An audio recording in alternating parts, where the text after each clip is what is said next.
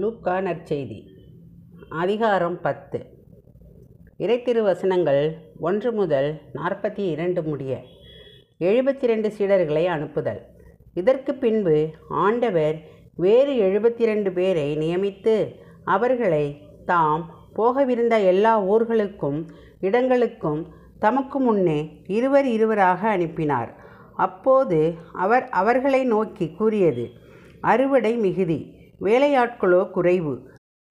ஆகையால் தமது அறுவடைக்கு தேவையான வேலையாட்களை அனுப்பும்படி அறுவடையின் உரிமையாளரிடம் மன்றாடுங்கள். புறப்பட்டு போங்கள். ஓநாய்களிடையே ஆட்டுக்குட்டிகளை அனுப்புவது போல் உங்களை நான் அனுப்புகிறேன். பணப்பையோ வேறு பையோ மிதியடிகளோ எதுவும் நீங்கள் எடுத்துச் செல்ல வேண்டாம். வழியில் எவருக்கும் வணக்கம் செலுத்த வேண்டாம். நீங்கள் எந்த வீட்டுக்குள் சென்றாலும் இந்த வீட்டுக்கு அமைதி உண்டாகுக என முதலில் கூறுங்கள்.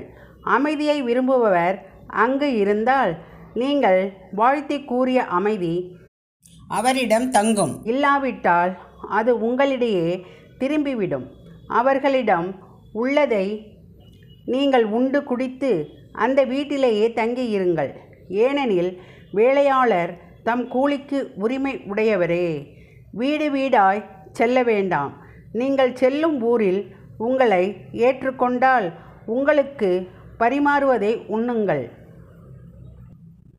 அங்கு உடல் நலம் குன்றியோரை குணமாக்கி இரையாட்சி அவர்களை நெருங்கி வந்துவிட்டது எனச் சொல்லுங்கள்.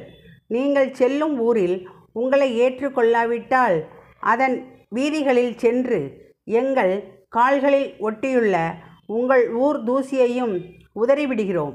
ஆயினும் இரையாட்சி நெருங்கி வந்துவிட்டது என்பதை அறிந்து கொள்ளுங்கள் எனச் சொல்லுங்கள். அந்த நாளில் அவ்வூர் பெரும் தண்டனை சோதோம் நகரின் பெரும் தண்டனையை விட கடினமாகவே இருக்கும் என உங்களுக்கு சொல்கிறேன். திருந்த மறுத்த நகரங்களுக்கு சாபம். கொராசின் நகரே ஐயோ உனக்கு கேடு. பெத்சாய்தா நகரே ஐயோ உனக்கு கேடு. ஏனெனில் உங்களிடையே செய்யப்பட்ட வல்ல செயல்கள் தீர் சீதோன் நகரங்களில் செய்யப்பட்டிருந்தால் அங்குள்ள மக்கள் முன்பே சாக்கு உடை உடுத்தி சாம்பலில் உட்கார்ந்து மனம் மாறியிருப்பர். எனினும் தீர்ப்பு நாளில் தீருக்கும் சீதோனுக்கும் கிடைக்கும் தண்டனையை விட உங்களுக்கு கிடைக்கும் தண்டனை கடினமாகவே இருக்கும். கப்பர்நாகுமே நீ வானலாவ உயர்த்தப்படுவாயோ? இல்லை பாதாளம் வரை தாழ்த்தப்படுவாய். உங்களுக்கு செவி சாய்ப்பவர் எனக்கு செவி சாய்க்கிறார். உங்களை புறக்கணிப்பவர் என்னை புறக்கணிக்கிறார். என்னை புறக்கணிப்பவர் என்னை அனுப்பினவரையே புறக்கணிக்கிறார். எழுபத்தி ரெண்டு சீடர்களும் திரும்பி வருதல். பின்னர் எழுபத்தி ரெண்டு பேரும் மகிழ்வுடன் திரும்பி வந்து ஆண்டவரே உமது பெயரைச் சொன்னால் பேய்கள் கூட எங்களுக்கு அடிபணிகின்றன என்றனர். அதற்கு அவர் வானத்திலிருந்து சாத்தான் மின்னலைப் போல விழக்கண்டேன். பாம்புகளையும் தேள்களையும் மிதிக்கவும் பகைவரின் வல்லமை அனைத்தையும் வெல்லவும் உங்களுக்கு அதிகாரம் கொடுத்திருக்கிறேன். உங்களுக்கு எதுவுமே தீங்கு விளைவிக்காது.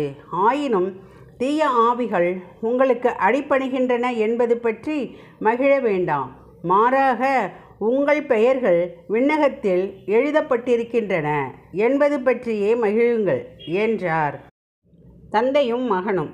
அந்நேரத்தில் இயேசு தூய ஆவியால் பேருவகையடைந்து தந்தையே விண்ணுக்கும் மண்ணுக்கும் ஆண்டவரே உம்மை போற்றுகிறேன். ஏனெனில் ஞானிகளுக்கும் அறிஞர்களுக்கும் இவற்றை மறைத்து குழந்தைகளுக்கு வெளிப்படுத்தினீர். ஆம் தந்தையே இதுவே உமது திருவுள்ளம் என்றார்.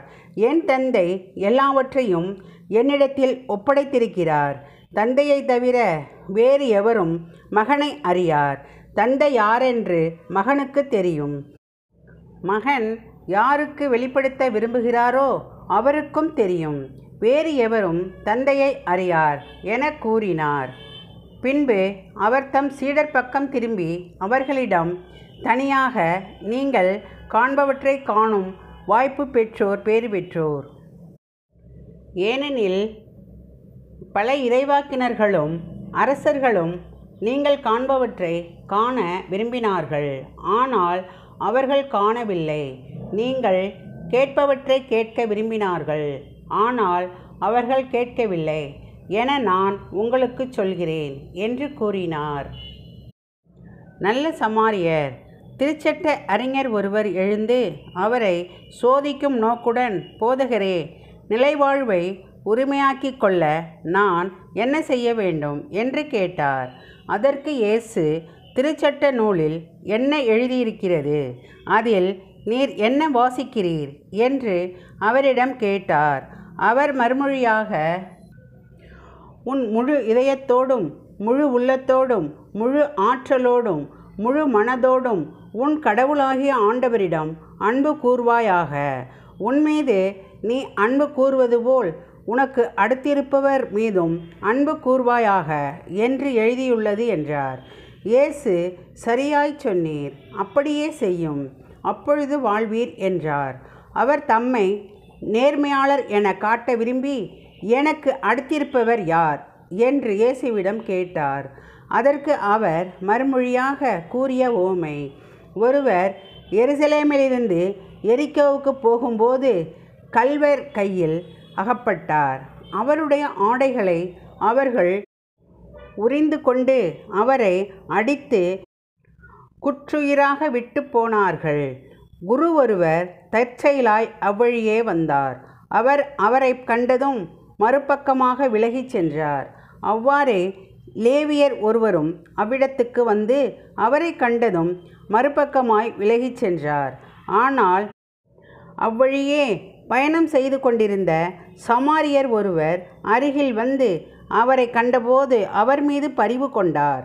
அவர் அவரை அணுகி காயங்களில் திராட்சை மதுவும் எண்ணெயும் வார்த்து அவற்றை கட்டி தாம் பயணம் செய்த விலங்கின் மீது ஏற்றி ஒரு சாவடிக்கு கொண்டு போய் அவரை கவனித்து கொண்டார். மறுநாள் இரு தெனாரியத்தை எடுத்து சாவடிக்கு பொறுப்பாளரிடம் கொடுத்து இவரை கவனித்து கொள்ளுங்கள். இதற்கு மேல் செலவானால் நான் திரும்பி வரும்போது உமக்கு தருவேன் என்றார்.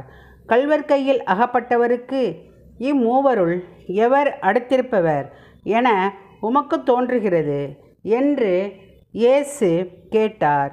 அதற்கு திருச்சட்ட அறிஞர் அவருக்கு இரக்கம் காட்டியவரே என்றார். இயேசு நீரும் போய் அப்படியே செய்யும் என்று கூறினார். மார்த்தா மரியாவை சந்தித்தல். அவர்கள் தொடர்ந்து சென்று கொண்டிருந்தார்கள். அப்போது இயேசு ஓர் ஊரை அடைந்தார். அங்கே பெண் ஒருவர் அவரை தம் வீட்டில் வரவேற்றார். அவர் பெயர் மார்த்தா. அவருக்கு மரியா என்னும் சகோதரி ஒருவர் இருந்தார்.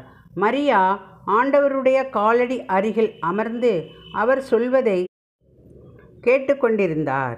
ஆனால் மார்த்தா பற்பல பணிகள் புரிவதில் பரபரப்பாகி இயேசுவிடம் வந்து ஆண்டவரே நான் பணிவிடை செய்ய என் சகோதரி என்னை தனியே விட்டுவிட்டாளே உமக்கு கவலை இல்லையா? எனக்கு உதவி புரியும்படி அவளிடம் சொல்லும். என்றார். ஆண்டவர் அவரை பார்த்து மார்த்தா மார்த்தா நீ பலவற்றை பற்றி கவலைப்பட்டு கலங்குகிறாய். ஆனால் தேவையானது ஒன்றே. மரியாவோ நல்ல பங்கை தேர்ந்தெடுத்து கொண்டாள். அது அவளிடமிருந்து எடுக்கப்படாது என்றார். ஆமேன்.